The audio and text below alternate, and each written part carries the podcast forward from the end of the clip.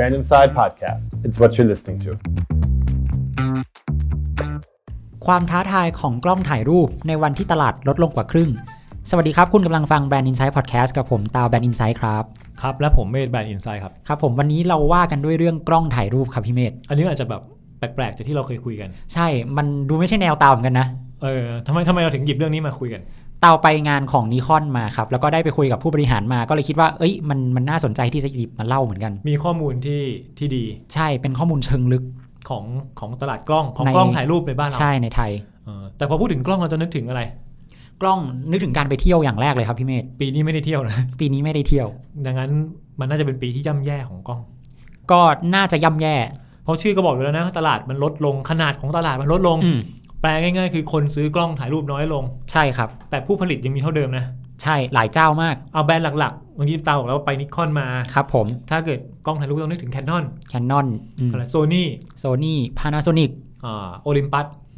ฟูจิฟิล์ม ฟูจิเอออ ม เฮ้ยเขาก็ยังเยอะอยู่ แต่ ครั ต บ ลาดเล็กลงกว่าครึ่งหนึ่ง อืม เฮ้ยมันน่าสนใจแล้ว ครับผม แต่ว่าอันดับแรกเพื่อความเข้าใจตรงกันเนี่ย ตลาดกล้องที่ตาวจะเล่าเนี่ยมันมีรายละเอียดยังไงบ้าง หมายถึงใครบ้างแบบ อืม แบบไหนที่เป็นยังเป็นตลาดกล้องอยู่ อืมตลาดกล้องเนี่ยอันนี้ต้องต้องบอกก่อนว่าอยากจะเล่าส่วนแบ่งการตลาดให้ฟังก่อนว่า กล้องเนี่ยมันแต่ละประเภทมันมีส่วนแบ่งเท่าไหร่ ครับ อืม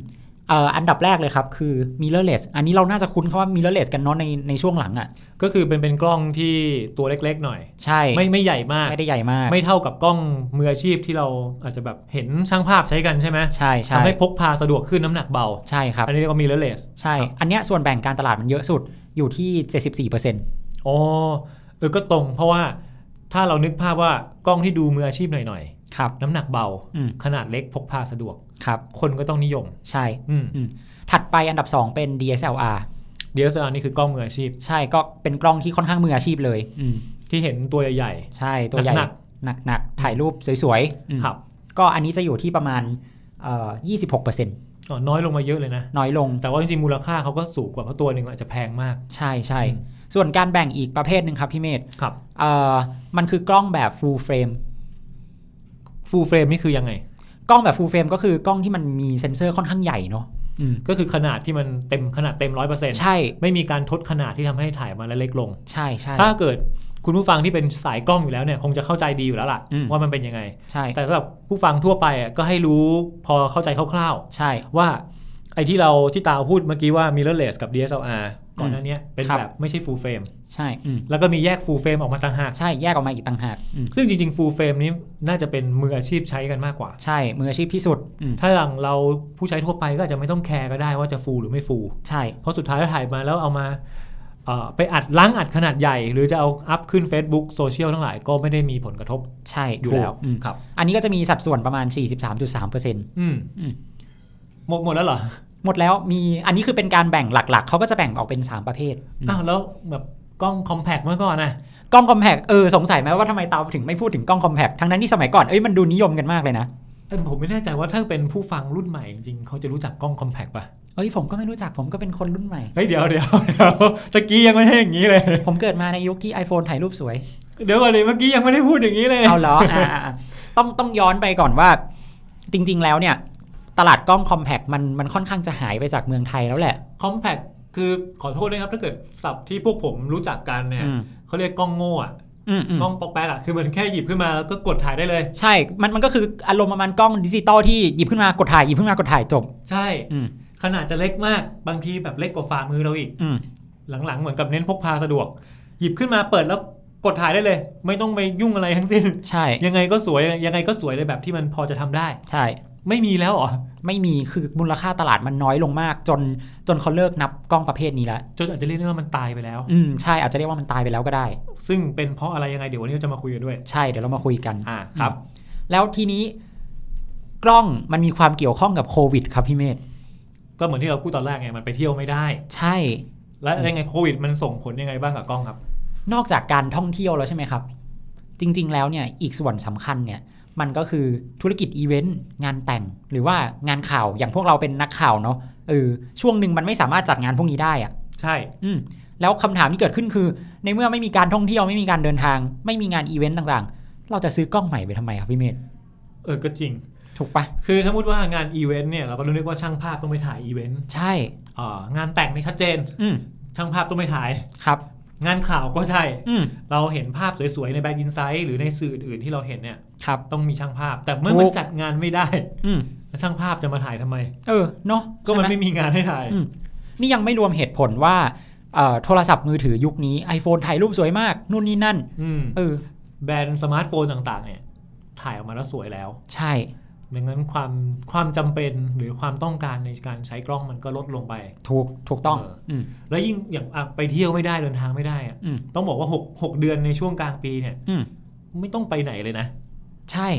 แล้วจะซื้อกล้องใหม่ไปทำไม ซึ่งไอตัวเลขเนี้ยครับ จริง ๆ แล้วการท่องเที่ยวกับการซื้อกล้องอะมันสัมพันธ์กันมากเลยนะ เพราะว่าคุณวีระที่เอ่อที่เป็นผู้บริหารของทางนิคอนเนี่ย ครับ เขาเล่าว่าจริง ๆ แล้วเหตุผลของการซื้อกล้องเนี่ย60%คือการท่องเที่ยวเลยนะ อ๋อ น่าจะบอกได้ว่าในตัวเลขที่มีการซื้อกล้องเนี่ย อืม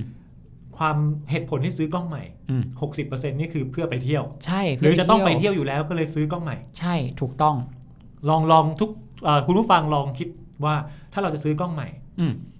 เออก็ต้องเพราะว่าเราจะไปเที่ยวใช่ไหม ใช่ บางคนอาจจะแบบว่าไปเที่ยวต่างประเทศอย่างที่แบบครั้งแรก อืม หรือว่าไปประเทศที่มันเด็ดๆเออมันมันก็ต้องดูใช่ไหมว่า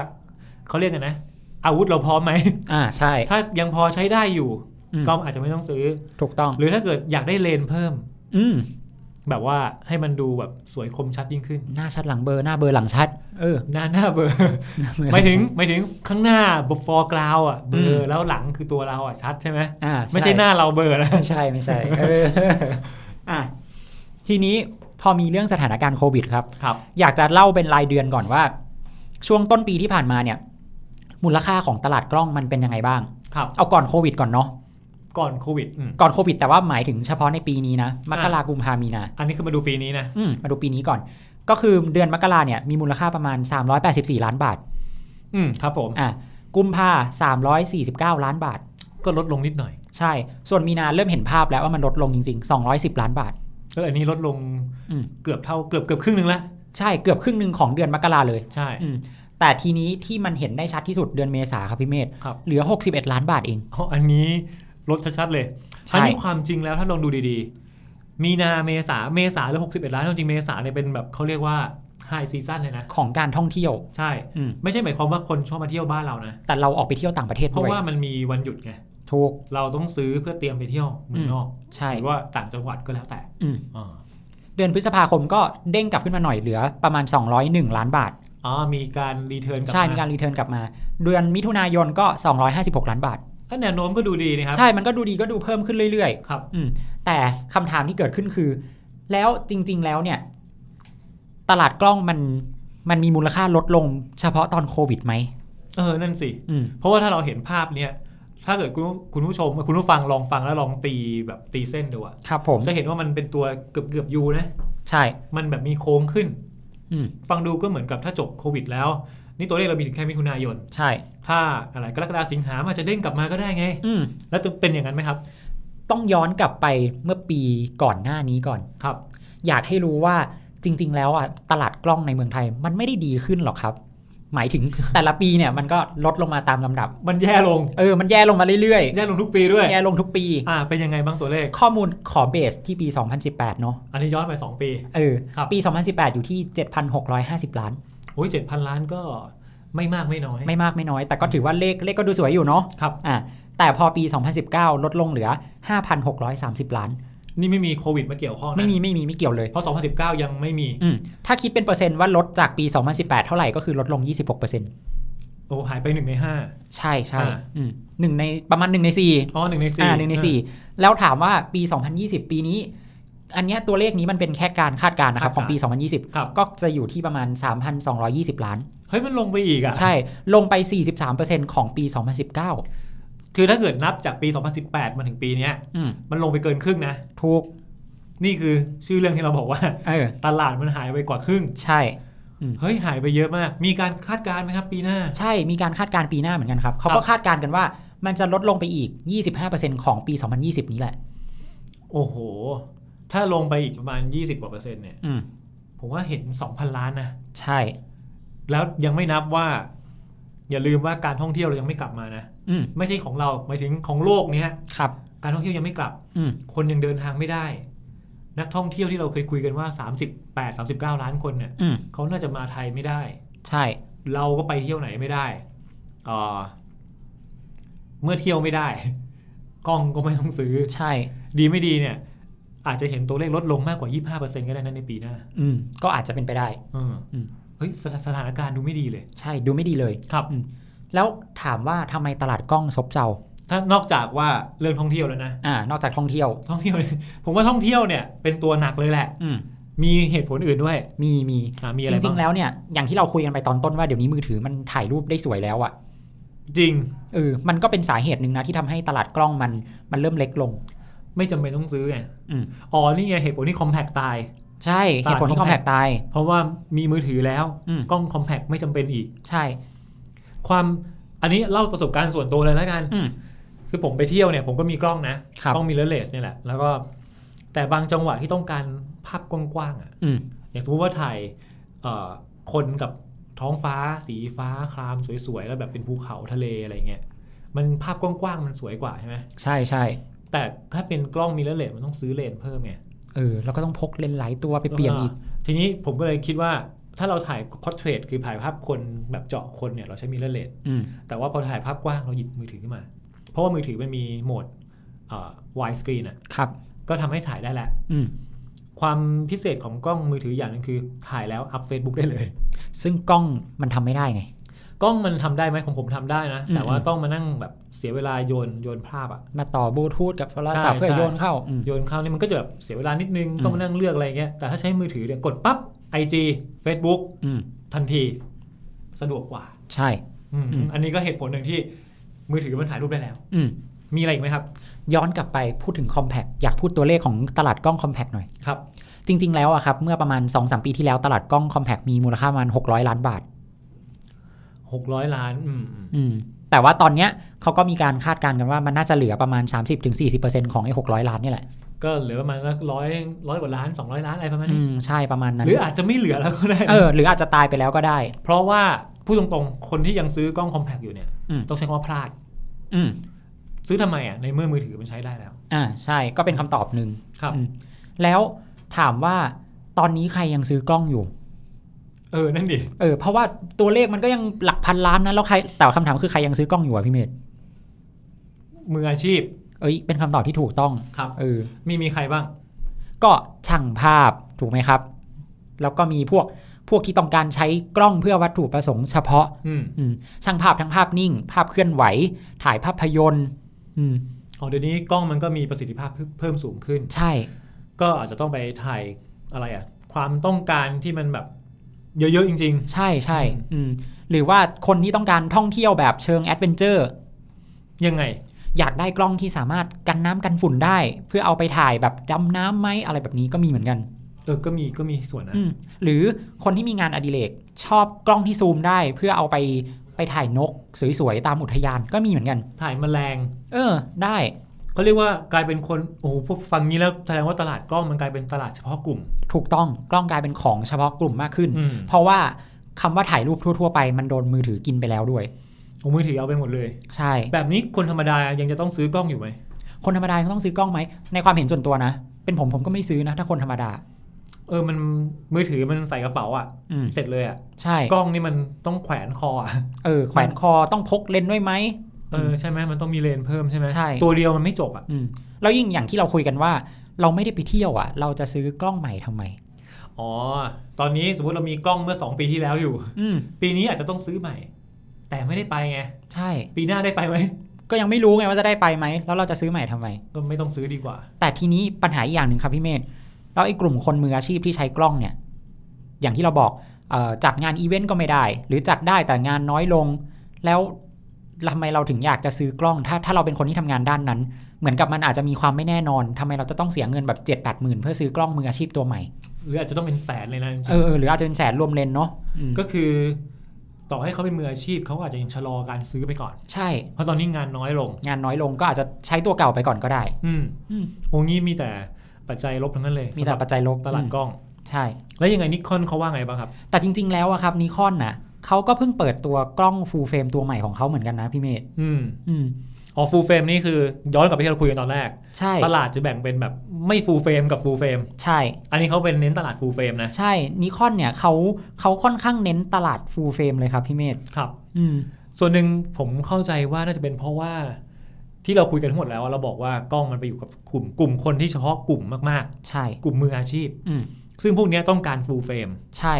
เขาก็เลยอ๋อนิคอนก็เลยไปเน้นตลาดนี้ใช่ไหม ใช่ไปเน้นตลาดนี้ ซึ่ ซึ่ ง ง เปิดตัวอะไรครับ เขาเปิดตัวนิคอน Z6 II กับ Z7 II 2 ตัว ใช่ 2 ตัว 2 รุ่น ซึ่งไอ้กล้องพวกเนี้ยมันก็จะมีคุณสมบัติเน้นเรื่องการถ่ายวิดีโอมากขึ้น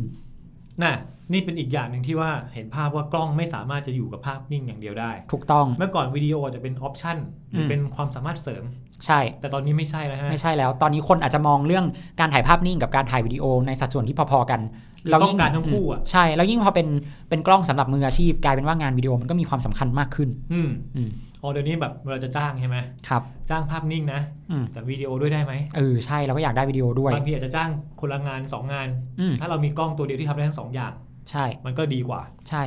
แล้วซึ่งการซื้อกล้อง full frame อะครับพี่เมธมันไม่ได้จบแค่การซื้อกล้องนะ อ้าวใช่ดิ ต้องมีต้องมีเลนส์ไง ถูกต้องต้องมีเลนส์ด้วย มันมันจะมีข้อแตกต่างกันอย่างนี้ครับ คนทั่วไปที่ซื้อกล้อง mirrorless คนทั่วไปเนาะก็อาจจะมีเลนส์ที่ติดมากับตัวเครื่องจบไม่ได้มีการซื้อเลนส์เพิ่ม อ๋อ มีเลนส์ทั่วๆไป ใช่ ก็จะมีสิ่งที่เราเรียกว่าเลนส์คิด อ่าแถมมาในกล่องอยู่แล้ว ที่เรียกว่าเป็นเลนส์ครอบจักรวาลอ่ะ ใช่ ที่แบบตัวเดียวอยู่ อืม ไม่ต้องซื้อเพิ่มแล้วก็ได้ ใช่ แต่ภาพมันก็จะออกมากลางๆนะ ใช่ อยากไกลก็ถอยหลังเอา เออ อยากไกลก็ เดินเข้าไป ซูมซูมขา เออซุมขาใช้ระบบเดินเข้าไป แล้วก็ถ อยหลังแล้วก็ตกตกภูเขาไป ใช่ถอยหลังตกเขาเลยเออก็ อ่ะ เออ แต่นิคอนเขาว่ายังไงบ้าง แต่นิคอนเนี่ย พอเขาเน้นตลาดฟูลเฟรมกลายเป็นว่า กล้องหนึ่งตัวเนี่ย เฉลี่ยจะต้องมีเลนส์เพิ่มอีก รวมกันแล้วประมาณ3ตัวที่ที่ตากล้องหนึ่งคนมี สามตัว อืม เออแต่จริง เวลาเราไปงานใช่ไหม ใช่ เราจะเจอเขาห้อยติด เต็มกางเกงอะ่ะ ที่เข็มขัด เขาอะ่ะ ล้อมอยู่ตรงกางเกงเขาอะ่ะเออ มีแบบตัวหนึ่งตัวสองตัวสามบางทีต้องมีกล้องสองตัว อืม ไม่พอยังต้องมีเลนส์ห้อยอยู่ ใช่แขวนไว้ทั้งคอทั้งบ่าทั้งกางเกง ใช่ใช่ใช่ เต็มไปหมดเออ เขาเรียกว่าเพื่อความพร้อมในการใช้ ใช่ งาน อืม อ๋อต้องมีอย่างน้อย 3 ตัว ใช่ ถ้าให้เดานะ อืม มันก็น่าจะมีเลนส์กว้างตัวหนึ่ง อืม เลนส์ซูมตัวหนึ่ง ครับ แล้วก็อาจจะเป็นเลนส์แบบเขาเรียกไงอะเลนส์ที่มันใช้ได้หลาย ๆ ระยะ ครับผม อีกสักตัวหนึ่ง อืม ให้มันครอบคลุม ใช่ อืม ซึ่งเขาบอกว่าจริง ๆ แล้วสัดส่วนการการซื้อเลนส์กับซื้อกล้องเนี่ย เป็นสัดส่วนพอๆกันเลยนะสำหรับสำหรับนิคอนที่เขาขายได้ เอาแปลว่าในร้อยหนึ่งสมมติซื้อกล้องไป อืม 50 ต้องซื้อเลนส์อีก 50 ใช่ประมาณนั้นเลยหมายถึงว่าเป็นสัดส่วนของเขาอ่ะ อ่าๆๆ อืม อ๋อก็มันก็แสดงว่ากล้องเอ่อที่เขาขาย